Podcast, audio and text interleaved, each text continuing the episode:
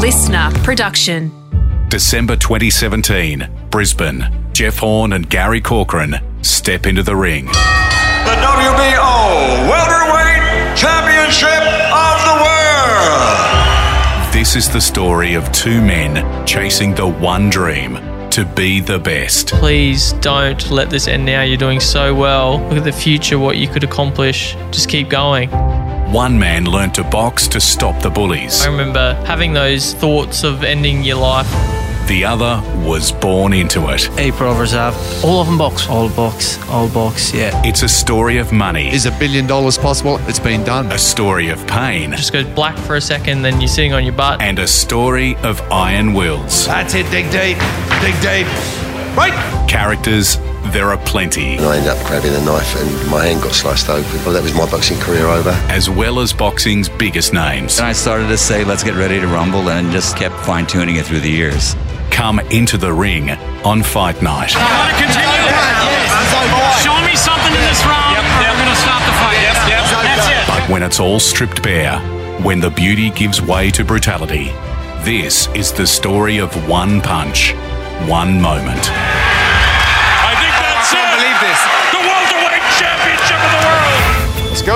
Boxing. That's it. Go first. Like the fighters who step into the ring, it's not an easy sport to pin down. Its history is filled with wonderful champions, names that evoke memories of strength and courage and power. Ali, De La Hoya, Marciano, Pacquiao. But it's also a history littered with villains, tough, dangerous, frightening men. Tyson, King, and Mayweather. Right. Right. It's viewed as a beautiful sport, the sweet science, the artistry required to find the perfect balance of hitting but not getting hit. But its beauty is only ever seconds away from falling to its knees and descending into terrifying violence. Can't allow Manny to do this. This is the first time Manny's getting out first in the fight. That last punch must have hurt. Oh, this is vintage Manny Pacquiao. At an amateur level, it's pure and crisp and sharp, gentlemanly, you could almost say, delivering medals to the victor. But, and there's always a but in boxing, at the professional level, it is dog eat dog both in and out of the ring. Vast sums of money can pollute it and twist it. The cash often flowing to the wrong people. It's a business, a tough business, but it can also be a wonderful business. A business we're about to take you on a behind the scenes tour of. Keep your legs working. All about the legs. The fight itself, Jeff Horn versus Gary Corcoran for the WBO, World Boxing Organisation. Welterweight Championship of the World. Now, most of you will already know the result of this fight, but in this story, unlike most sporting tales, the end result, yeah, it's not really of any great significance. In this story, the good stuff, the juicy stuff, the real stuff is all about the journey. This isn't the slick, beautifully produced product you see when you turn on the telly to watch a fight. The story you're about to hear revolves around the true essence of boxing. It's a story of desire, hunger, family, fear, and most of all, most of all, it's a story of wanting to overcome, no matter what the costs. It's boxing at its most beautiful, but there's that but again, it's boxing at its most brutal. Now, before we go any further, we couldn't be telling you this story without Brian Walsh and Jamie Campbell at Foxtel approving the project, and Steve Crawley, Joe Bromham, and Matty Weiss from Fox Sports for making it all happen.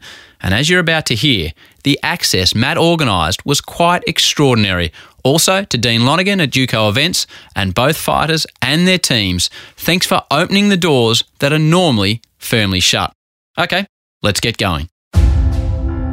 When you first meet Jeff Horn, Hey, firstly, Jeff, thanks for letting us into the training session. That's all right. you wouldn't pick him as a boxer. Softly spoken, you could describe him as almost shy. Physically, yeah, Jeff's a serious unit, but there's no menace about him. Nothing that makes you sit up and take notice. Jeff used to be a school teacher. That you can picture him doing. Mr. Horn, the PE teacher. Yeah, that's him. Boxing found Jeff, not the other way around. My early years of high school, like I got picked on a fair bit, got into fights, and I didn't do any good at them. I I was always kind of confident, a little bit confident in myself, but not to let people kind of push me over too much. But I just didn't have that confidence to really show, and I think that's why I got picked on. And people just targeted it, called me names, hit me when I wasn't looking, and yeah, just constant. And some days I did snap and try and fight back, but usually I lost. I'm a I'm a dad with young kids, and if I thought that any either of my kids were getting bullied, it'd make me it'd make me physically sick. I reckon. It must be for a tough thing for a family to go through when one of their kids has been bullied. Yeah, it was hard, and I can remember going home some days and being in my room and mum coming in, and I was just crying, and she's like, "What's wrong?" And I'm like, "Well, I, like there's nothing you can do like to stop these kids doing it. Like if you tell the teacher, they're just going to start up. Other kids might start up then as well, saying, "Oh, he's a dobber," and it's just not what it's what you picture as a kid that things are just going to explode if you you tell on someone or you or something happens like that. So I avoided it. How did it make you feel? Pretty low. Like some days, very low. I remember having those um, thoughts of ending your life at, at high school and feeling that depressed. And I know a lot of people do go through that, but I was lucky that I I was strong enough and had a good family behind me. I could go, no, no, I'm not going to do something silly like that. And I'm going to keep keep powering on and try and ignore these guys. It made you that low though. It did. Some days, yeah, I had some pretty low days, and I can remember thinking that and having um, just bad days. Like everyone has bad days, but when you when you have constant bullying and then then you have a bad day on top of that where everything just feels like it's going wrong, and things are escalated when you're at that age. So you wanted to do something about this. So you thought, right, I'm going to work on the self defence. Yes. So where'd you go? I went to Glenn Rushton's gym at Stretton, uh, where it was pretty much it was martial arts gym. It was called Scorpion Martial Arts. Yep. I learnt how to kind of defend myself on the street, and then saw one of the guys there boxing, Adam Partridge, and I was like, oh, I want to have a try of that, like do some boxing, and got in there, and it was I was pretty good at it, and I was Were like, you, oh. were you a natural? Were you a natural I, boxer? I was, yeah. I, I found that I was naturally gifted at at that. I don't know if it was a, if it's a toughness in me that I can kind of grind out, and I feel like I can just go that little bit extra that people can't do because I've got that little bit of a drive and that heart, a little bit extra heart. I can push just that tiny bit further. On the other side of the world, three years younger than Jeff, is a man that was always going to box. For Gary Corcoran, boxing wasn't a choice or a decision even. Boxing just was. Yeah, my mum and dad was good. We're good. Uh, big family, big family. Yeah, How many? eight brothers. I have, I have three sisters. Yeah, eight brothers and three sisters. Yeah, yeah, eight brothers and three sisters, and uh, the old box, All of them box. all box, all box. Yeah, Boys and girls? No, no, I keep the girls out of it. the girls don't need the box. The the boys, all box, all box internationally. All the boys, uh, good boxers. Half went pro, some of them went pro. Unlike Jeff, Gary, yeah, Gary does look like a boxer. He reminds me almost of a greyhound. He's fast and lean. He's really lean. He's a relaxed and friendly, lovely fella. Yet there's still something almost unpredictable about Gary, like he could switch at any moment and unleash. There is a menace to Gary Corcoran. He was never going to be a school teacher. Yeah, I was at school, but I wouldn't listen. I was a naughty boy. but uh, yeah, it was uh, it was it was mad for me. But uh, I got excluded like 18, 19 times, and then I just uh, stopped counting. What happened 18 or 19 times? I was fighting, messing, jumping over gates, school, bunking school, all all that stuff. You know what I mean? And uh, after 19 times, I stopped counting. I just stopped counting and just. I got into a certain year and I just had enough of it. So that was getting excluded from class, was it? excluded from class, sent home, this and that. Yeah, it's about 19 times, but I think could be a bit more. I don't know if lost count after a certain. While Jeff was growing up on the outskirts of Brisbane, Gary grew up in what I'd call a caravan. But discount any negative connotations here. Gary says it was a loving, caring, and close community. He quite rightly loves where and how his people live. I'm from uh, England. My family's based in Ireland. Was from was from Ireland Yep. years ago, and uh, we're Irish travellers. I've been reading a little bit about the traveller, so this has gone down i- in history where you move to other countries and live in communities, yeah? Yeah, live in communities. It's good. So in our terms here, and there's been a lot made of it, you like you live in a in a caravan? Caravan, yeah, you call it caravans and that, but they're uh, they're like they're like houses. So we're, we're happy, you know what I mean? Where we live, we live in our whole life. So uh, I've been living it since 27 now, you know what I mean? 27 years. So So in that uh, being called travellers, do you always live in that same spot, or do you move around? Yeah, we have we have our own piece of land. We live in our own piece of land, and and uh, we call they call us gypsies, travellers, but uh, we're based where we are. We stay where we are. Gypsy isn't to be an offensive term, though, wouldn't it? No, it's not, not nothing. It's nothing to me. So how old were you when you started fighting, Gaz? Boxing? Uh, nine, nine, Nine. nine. So when did you have your first actual fight in a ring? My first fight was at twelve. twelve. It was the latest out of my brothers. Actually, it was the latest. All my brothers had, had their first fight at eleven. All my brothers had their first fight at eleven. You were a late developer. I was a late developer at twelve. So, two fighters, one pretty much born into the ring, the other finding it as a means of self defence. But both these young men needed shaping, someone to teach them, train them, and refine them. Now, all good boxing stories need the man behind the fighter, the mentor. Stereotypically, the old pug, the former nearly champ, the wizened veteran full of sage advice and some canny tricks, the character. You want character? You're about to get character. Let's leave our fighters for a while and meet the trainers. 11 years ago, you know, he was 18, just out of high school. Initially with Jeff, he just come in. He was a typical sort of had that victim mentality, you know, the sort of kid you probably would pick on. That's the voice of Jeff's long term trainer, Glenn Rushton. I, I was training a welterweight at the time who became a light middleweight called Ahmed Patterson, and uh, Gary was with another trainer that I knew very well, and he came in to spar. So it would have been hmm, three and a half, four years ago, and uh, he. He got to a level where he, he came into the gym one day we, and he said that he'd left his trainer and would I be interested in, in taking him on? And uh, I didn't hesitate because I knew Gary from the amateurs, and I thought if we can get a bit of discipline, that we can definitely fight. It was just a question of trying to get him a bit more discipline, polishing him up, and teach him basically the box. If, if, if you find someone who can fight and you can teach them the box, then you've got a, you've got a full deal. And that's Gary's trainer, Peter Stanley.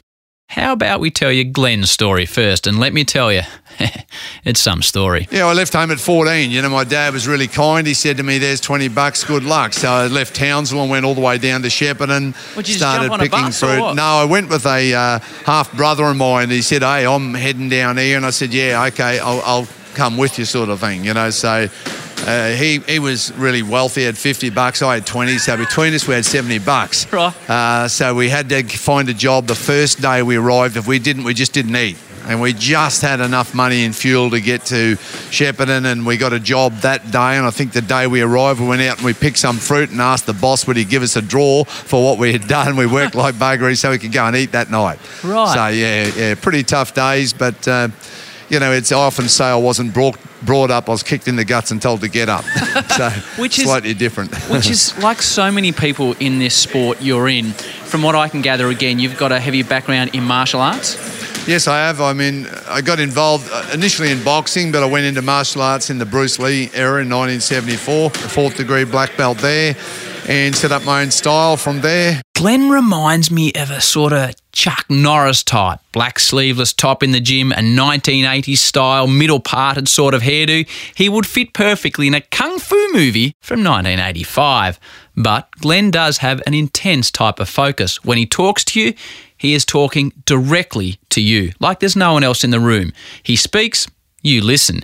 He's a very successful man on many levels. Well, I always wanted to be wealthy, and I, I used to. When I was a kid, my mother used to always. We'd drive, you know, past a nice home, and she'd say, "Oh, that's how the other half live." Or you'd see a nice car, and she'd say, "Yeah, that's how the other half live." And I was, I was pretty peeved with that, and I said, "You know, well, I want to be in that half." I said, "I don't like the crap. Why are we in the crappy half?" Well, these guys in the good half, we're in the crappy half, you know. So when I was 12, a brother, a half brother of mine who was a sales rep, who was reading a book called Think and Grow Rich by Napoleon Hill, and I said, "Listen, do you mind if I have a read of that when you finish?" So I had a read of that, and I went, "Okay, yeah, that makes a lot of sense." And you know, started setting out, and always was determined that. You know, I was born in the wrong place, but I was, well, not in the wrong place, but, you know, maybe I wasn't born where I thought I should have been. So just set about changing that. So I did and just went into business at a very early age. I was in business. How, how many times in that period, Glenn, were you up against it? Were you like, right, my nuts are right on the line here, and I could be back to being that bloke with 20 bucks in my pocket? Definitely. You know, I've always said my policy is I bite off more than I can chew and I chew like mad. Yep. So, you know, I've always believed that we've got to be strong enough in our self image that if we get knocked down, we can recover. We're not going to go and crawl inside a whiskey bottle or something like that. Or we all need to be tougher. Boxers need to be tougher. Our kids need to be tougher. As a society, we need to be tougher. Hmm. So, yeah, I'm very uh, big on that. Wouldn't you love to be coached and mentored by a bloke that views life through that type of lens? Rushton Financial Services reportedly manages in the region of $70 million for investors. Glenn, understated as he is, is a very, very wealthy man. My dad said to me when I was 32, hey, you've got enough, you should retire now. And I said, what, to die? What to do then? What comes after that? You know, I said, you've got to live till you die. I don't want to just retire now and just fade off into the sunset somewhere. I said, there's more to do. I mean, they say a lifetime's not much, but it is enough if you live well. So, Boy, gee, after that chat, maybe I feel like getting in the ring. I'm sure I'd get clipped in a big way. Yeah, fair to say, I was probably getting a bit carried away there. But that's Glenn's effect. He's a motivator, a teacher, someone that inspires his athletes. Equally as engaging and possibly even more charismatic is Gary's trainer, Peter Stanley. Pete's a middle aged fella, cropped silver hair, looks very sharp in a suit. Pete wouldn't have been out of place in the old TV show Minder, hanging around with Tel and Arthur Daley. You obviously remember Minder. How long you been in this game? okay, my, my grandfather was George Digger Stanley. He was a world bantamweight champion back in 1920s. Uh, my father was a professional during the World War II period. My brother was a professional, and uh, I boxed at ABA level, which is uh, Great British level, until I was 20. Uh, I was involved in an accident, and it means I couldn't box. So I started coaching when I was 20, and I'm 61 now, so What? 41 years. Do you mind me asking what happened? Yeah, it was an altercation, and uh, and I ended up grabbing a knife in a, in a where I grew up, and my hand got sliced open, my nose got sliced open, and uh, my arm withered basically. So oh, that was my boxing career over. So I started to train at 21 as a trainer. And my father trained me, and he used to say to me, "Your job as a trainer is to give this boy a toolbox. If he needs a chisel, make sure he's got a chisel. If he needs a saw, make sure he's got the saw in the box." So, you know the lead characters of the story. It's now time to tell you how they got to this point. What was it like walking out of the ring for the first time as a 12 year old as a victor? Happy. Happy, just happy to box. Something I liked to do when I was a kid and uh, hit a certain age, and then I start liking it more. What do you like about boxing? I don't mind pu- punching people, get get my anger out, keeps me straight and narrow, know what I mean, what I'm doing and that. And it brings the pace for the builds. yeah, my word, it does. Can I ask you, you say bring the anger out, what do you get angry about? Oh, I just like little things, you know what I mean? Little things you don't. You need to have that bit of anger sometimes, you know what I mean? Punch something, so I get my punching in the ring, punch people in the ring, punch the bag work, so I'm happy. The first time I had a fight was Yeah. 20. Right. I think it was 2008. Where was it? Late 2008 at Acacia Ridge Hotel. Right. Yeah. How'd you go? Good. I stopped the guy, I think, in the first round, second round of the fight. So I was, I think it was the second round stoppage, about a minute and a half rounds. And how did it make you feel to go into the ring against someone that's trying to stop you and you've stopped them? It's scary. Was it? Yeah, it's. And I think that's the thing that frightens most people about the sport is getting in there and getting embarrassed in front of a heap of people that they know or might not know, but then just getting humiliated they might feel in front of someone. Just over time, it was just over a period of months, I watched Jeff and he just slowly, I started to go, this kid's very competitive, you know, and he's picking things up really quick and he, he's got good footwork and a natural sense of balance and rhythm and just it sort of grew on me. But I thought, I just don't see the motivation. He was only training one night a week. And as I've hmm. said to everybody, I can teach you everything you know to be a world champion, but I can't make you want it. You know, you've got to want it. Uh, but I didn't see that want. I didn't see it until one day after about 18 months of training, he come up to me and he said, I'm thinking of getting serious about either boxing or rugby league. Which way do you think I should go? And then I laid it on him because I'd been watching him and I knew what I could do with him if he had the motivation. And that's when I said, Jeff, I said, but if you choose boxing, there's weight divisions. I said, this is what I think I can do with you. I said, within four years, I'll have you at the Olympic Games. I said, in four years after that, I'll make you world professional champion. And I said, and you retire in your mid 30s, a very wealthy man. I said, that's what I can do for you. Gary had 50 amateur fights, losing 12. And then went pro. With fists and feet in constant motion, Corcoran relentlessly presses every fight's pace and tests every fighter's will. You can see the aggression in Corcoran's Oh, face. Oh, good shot. Well, I think the referee will be justified for saying enough's enough here. Starting his professional career with a points win in 2011, Gary compiled an impressive 17 and 1 record. And now the new WBO Intercontinental Welterweight Champion in the blue corner from Wembley. It's Jeff, well, he followed Glenn's ambitious plan to a T. and everything that I've said has come true, and it's why Jeff believes me so much is because he he knows that what I say happens. Uh, he, I believed before he believed. I had a vision. I saw where I could take him. He didn't believe, but he bought into the dream. He invested in the dream. Horn did get to the Olympics, London in 2012, turning pro in 2013, where he compiled a 16 win, one draw record. Fight 18, well, Fight 18 changed his life forever. The Colonel Bob Sheridan here with Danny Green, the champion. And we get ready. Here we go. Manny Pacquiao in red and blue. The Hornet in black and orange. Manny Pacquiao, a true legend of the sport. The fourth ranked greatest pound for pound boxer of all time. 67 pro fights for 59 wins. An eight division world champion with 11 major world titles. Career earnings in the hundreds of millions. A $10 million payday for the Horn fight alone. The going is going to get tough. I said to Jeff, in this fight against Manny Pacquiao, you're going to be weighed and you're going to be measured, but you will not be found wanting.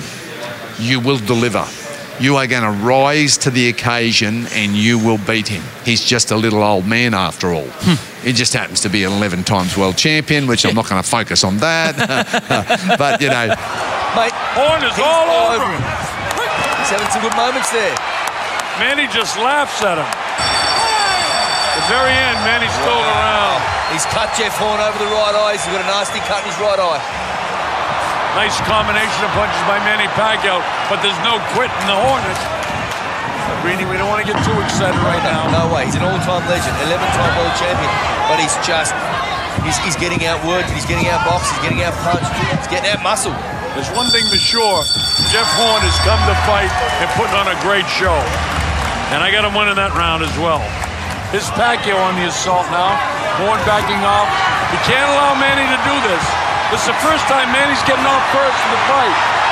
That last punch must have hurt Horn a little bit. Oh. He plants himself. Manny putting the pressure on him. Putting a lot of pressure on him now. He's got to hang on to him. This is vintage Manny Pacquiao. You're going well, and then round nine, he just unleashes. What's happening when you're in the ring and you know you're not far away from being put on the canvas that your dreams are about to get Yeah. flattened?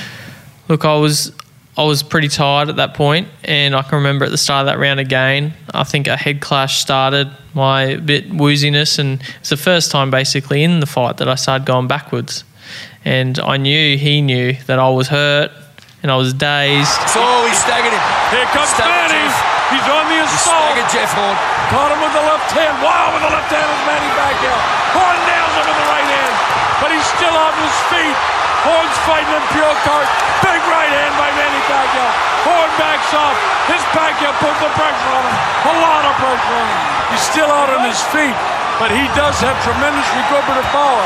He can't allow Manny to tag him one more time. Oh, he just caught Jeff coming in there. He's out his feet. Jeff Horn, what a tough kid. What a warrior. But so is Manny Pacquiao. Oh, He's both. beating up Jeff badly in this round. This actually could be a 10-8 round. And then he just had that fire in his eyes, like he wanted to stop it and not go to the scorecards. And he started throwing hell for leather, connecting with a lot of them to me. And uh, I just had to guard up and try and move away. I remember thinking to myself, please don't like let this end now. You're doing so well. Look what you've done. Look at all the hard work, all that training time you've done. Look at the future, what you could accomplish if you can beat this guy right now just keep going. Like you can keep going. You can avoid these punches and get to the next round. And I was just, it felt like a long time, but I was dodging and weaving, getting clipped with a few of them, wobbling around the place. Somehow managed to get through it. Then when I had that ref come over and warn me, show me something, show me something, or I'm going to finish end this fight. Can I just have a quick chat? Jeff, listen, I'm here to protect you, okay? I think you had enough. He's all right. Oh, no, no. He's all right. You want to continue? In this round, or I'm going to stop the fight. Yep, I was like, okay, I've been put on notice from Pacquiao that he knows he's hurt me and I can be hurt. And I've been put on notice from this referee saying I'm gonna, I'm about to jump in and stop this if you keep taking any more punishment. I was like, I've got to give it to him, and I, that's what I did. I was like, I'm pouring all my energy and all my heart into these last three rounds. He's got to keep him in there. He's got to just keep on the onslaught. He's got a minute 16 seconds to have the best feeling he's ever going to feel in his boxing life. Both guys bleeding profusely. Manny's got two cuts in his hairline on the inside. This has been some war. It's been a what great a fight. tremendous, tremendous fight.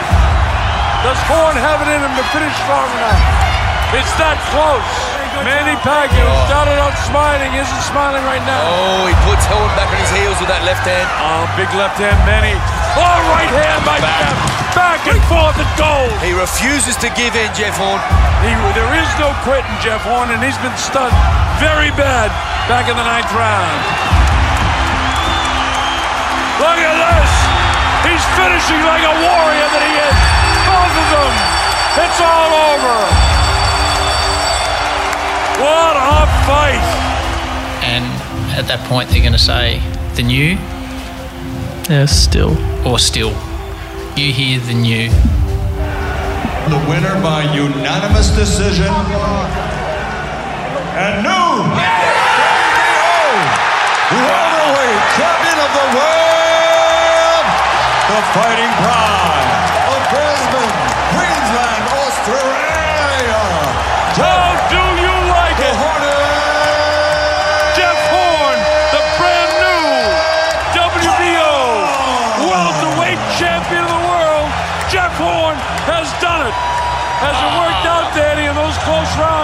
They gave him the other way to Horn. He wins by a couple of points. We had a dead even. Wow. What a, what a, uh, I'm- speechless, man. I just know how, how this feels as a fighter. What an incredible performance by the legend and the new world champion, Jeff Horn. Unbelievable. We talked about ups- upsets in the past. This will go down as one of the biggest upsets.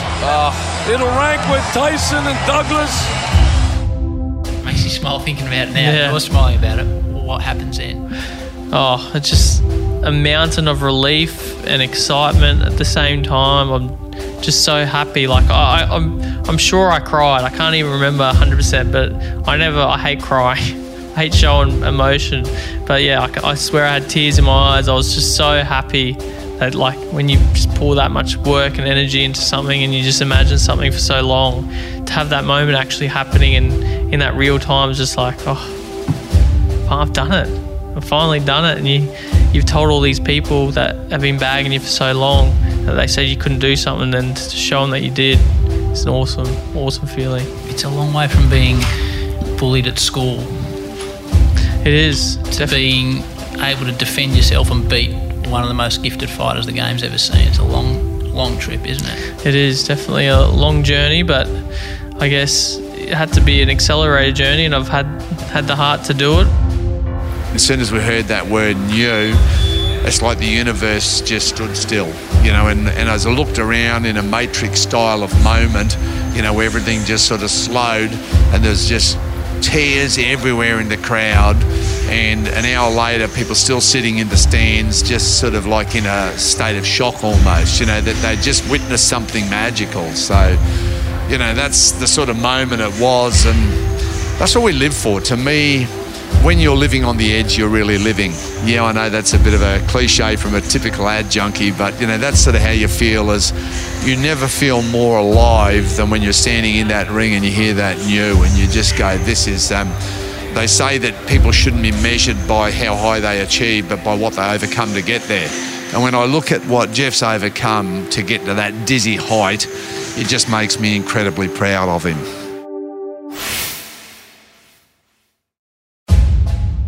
Beating Manny Pacquiao?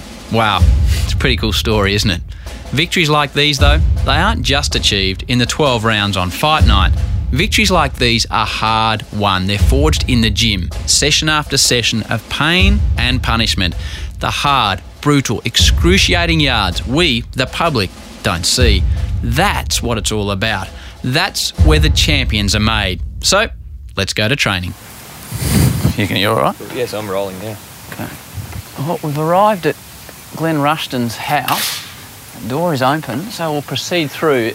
And this is a big setup. You're greeted by three dolphins bursting out of a fountain, which is interesting, and some golden pylons leading up to what looks like a, I don't know, it's like a palace.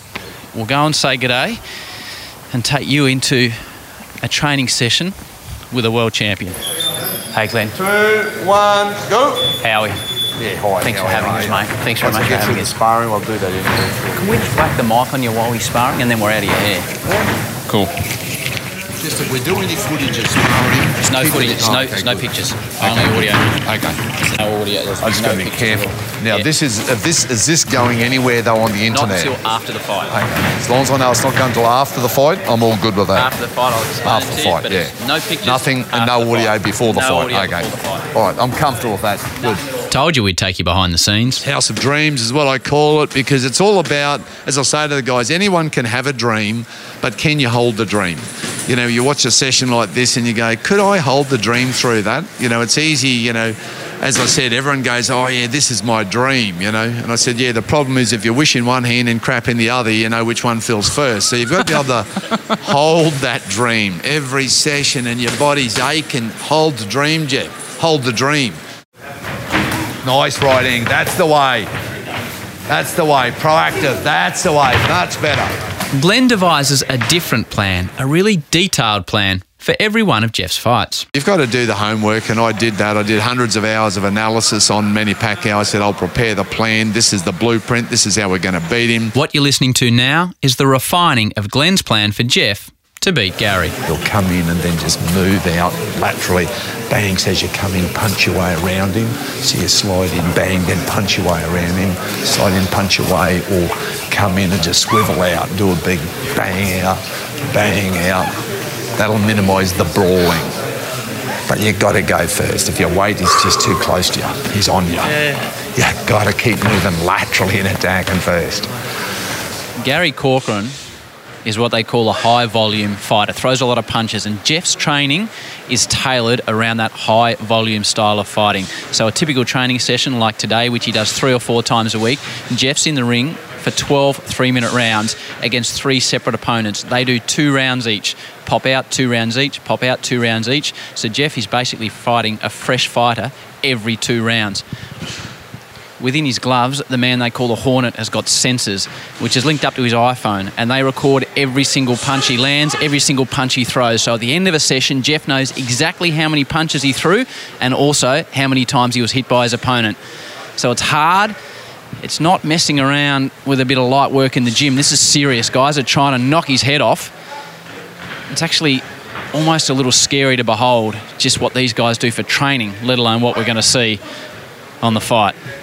For someone walking in to watch that, gee, that's intense, that's hard. It's not like what we see under the bright lights on fight night. It's certainly not. You know, it is one of these things that is fight intensity, and basically, uh, with Jeff, I never push him any harder than I have to to get the job done. But he's the hunter now. Everyone wants his crown, you know, and there's no way. You know, we didn't climb Mount Everest to get beaten by Mount Kosciuszko. so, you know, we're here to make sure we get the job done. And yes, it looks intense for anyone watching it, but it's no more intense than it needs to be. That's it, nice and mobile. Keep boxing him. That's it, weapons. That's it. Use your gap control, your ring, your entries. Weapons, targets, keep taking them. Break!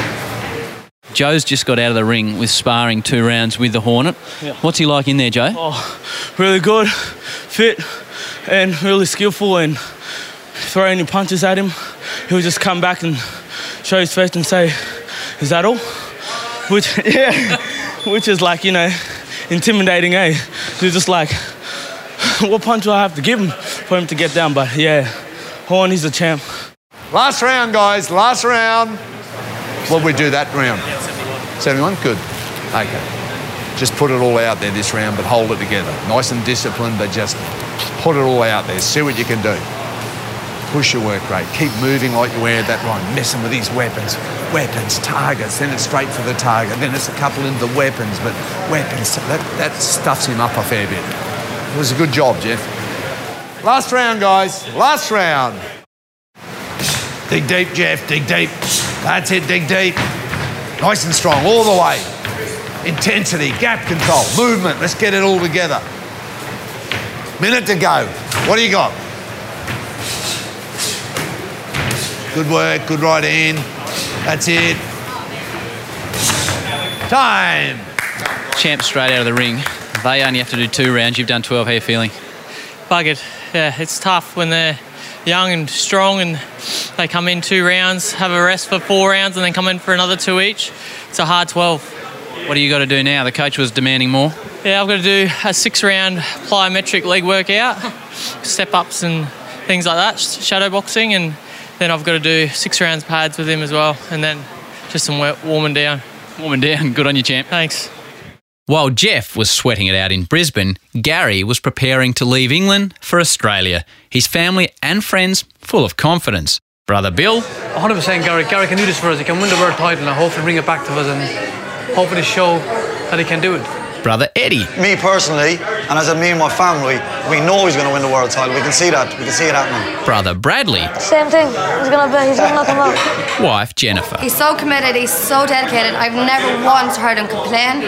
And he really, really is good. And you know what? It's so good that he's doing it for, of course, himself and myself, but for a little girl. Do you know what I mean? That's his biggest motivation. It's both of ours. Do you mean? She's our number one. So fingers, toes, everything crossed that he wins it. And I think he has the right engine to do it. So And a final word on their man Gary's chances from some of the local kids. Jeff Horn, you're gonna get knocked out because you're not even not a good boxer. you got look at you, man. You're You're not gonna look at Gary, Gary, Gary, Gary, Gary, Gary. No, it's just gonna go in the nose. It's just gonna go in the nose. At Mick Hargrave's Boxing Fit gym in Port Melbourne, Gary and Peter are now in lockdown. Distractions kept at a distance, their only focus training. You have to be over for at least three weeks. You can't be over. You can't just fly over like a week, week and a half like Manny Pacquiao, other fighters did. Fly over a week before because you won't be settling. You can't settle in. You need three to four weeks over. You need to train over, and that's what I've done. I took myself away from everything, and it's going to pay off in the end. Tap, tap. Let's go. Jab, jab, jab. Stick, stick. One, two. One, two, left up. Let's have the uppercuts. In you come, in you come. I'm on you, I'm on you. Uppercuts. That's a good boy, good boy. Straight right hand. Left hook. Let's go. Gary's a consummate pro. Gary's every week, every month, he's grown into the profession. He's a professional. He's not the kid who just comes out and has a fight. No, he's a professional. He spars professionally. He trains professionally. He eats professionally. He lives well. He- he's not one who's just going to turn up from the pub and have a fight. You know, this is his living and this is his tradition. And, you know, we're grateful for the opportunity, but believe me, we're coming to seize that opportunity best we can because it opens the doors to great big things. Jab, jab, one, two, one, two, left hook. And there you're at the cuts, I'm on you, I'm in you, hold me there, good boy. So we're prepared for anything that's going to come at us in this fight. Yeah. We've got plan A, B, C, D, and E. Let's have a look at the boy. Keep your distance, keep your discipline. And we just deal with whatever he's got to come, yeah? Yeah, ready. Are we for good to go? yeah. You ready to go, Yeah, boy? ready to We're go. ready to go. They're both ready to go. They're both disciplined, hardworking, and they're both fierce. They're both fighting for their future and for their families. I fight for myself, my little, um, my little girl, my missus, and I fight for the community where I live in. That. Who are you stepping into the ring for? The family, yeah, definitely. Uh, the wife who's been by my side, Joanna, for the whole time I've been boxing. She's my everything, and uh, for my future, for the kids, and I don't know, just for the legacy in the sport. Just it's what I wanted. I wanted to be a successful sports person, and that's what I hope I'm becoming. They're both winners, but they have both been flawed. Literally. What's it like when you get genuinely clipped? You're in the ring and someone rocks you. What happens? You get it's like getting pins and needles in your leg when you sit on it, but you get it in your head and all through pretty much it kind of sends a shock down your whole body of pins and needles. Um, that's that's the buzzing noise and feeling you get throughout your whole kind of top half of your body. It just goes black for a second, then you you're sitting on your butt and you're getting back up again. What does it do to you? excites me. It excites me. Does it? Yeah, it excites me. Me when I so when I get punched, it warms me up. So uh, he's very happy. They're both risking their health every time they step into the ring. Possibly, they're both risking their life. Do you worry about getting hit in the head and you get about to be a young father? It's not. It's not a pleasant question to ask, but it's Yeah. part and parcel of your game, Jeff. Yeah, look, it is. It is worrying, and I, I don't want to. And these days, I do. If I don't need to spar and I don't need to get in the gym and do rounds against someone where we are punching each other in the head, I won't do it. And I did get a test. I got an MRI scan on my brain before I started boxing, but I had, I can't remember. I don't think I've had another one, so I'm due to see how it's all going. I think I'm fine, but And you haven't done that because you don't want to know, because you're not worried, or you just haven't had time. I think it's more because I haven't had time, Mm-hmm. but because there's always something just in the back of your head, like, oh, I need to do that. Yep. But then it comes to a month later, and you're like, I still need to do that. Like, I've been doing all this other stuff, and you, you forget about sometimes the most important thing is to go get yourself checked out properly. And they are both within reaching distance of big, big paydays, life changing paydays, staggering amounts of money if they win and keep winning. You talked about Mayweather being a billion dollar fighter. Give me an idea. Does Jeff end up in the tens of millions? Does he end up in the hundreds of millions? Or are we looking at more than that? any, the sky is the limit for Jeff. If you're popular, the money will follow. If you entertain a lot of people, if Robbie Williams entertains a lot of people, he makes a lot of money. So we've got to be very entertaining, very popular, and if we entertain a lot of people, there is no real limit to his earning capacity. So yeah, it literally is the sky's the limit. So. You know, we won't put a number on it. We'll just say that yes, there is. You know, yes, is a billion dollars possible? Absolutely, it is possible. It's been done. Do you see big paydays in the future? Yeah, I see big paydays, big paydays, and get out of the sport nice and healthy, and I'll be happy for nice big paydays. Does the money motivate you? Money motivates me to secure my family, secure my family, my babies, career, and all uh, what she wants to do in the future, and for me, my missus, and, uh, and my family. So, uh, yeah, and, and win a belt. It'd be nice to win a world title. And you know what? Watching them both train, watching their effort and their desire, speaking to both of them, getting to know them, I really want them both to win. But that's not the game here. Uh-uh. Once this fight is done, one will have the world at his feet, his dreams, hopes, and future still alive. And the other, well, the other, the loser, it's a long, long way back. Most likely, it's too far back. It could be the end of everything.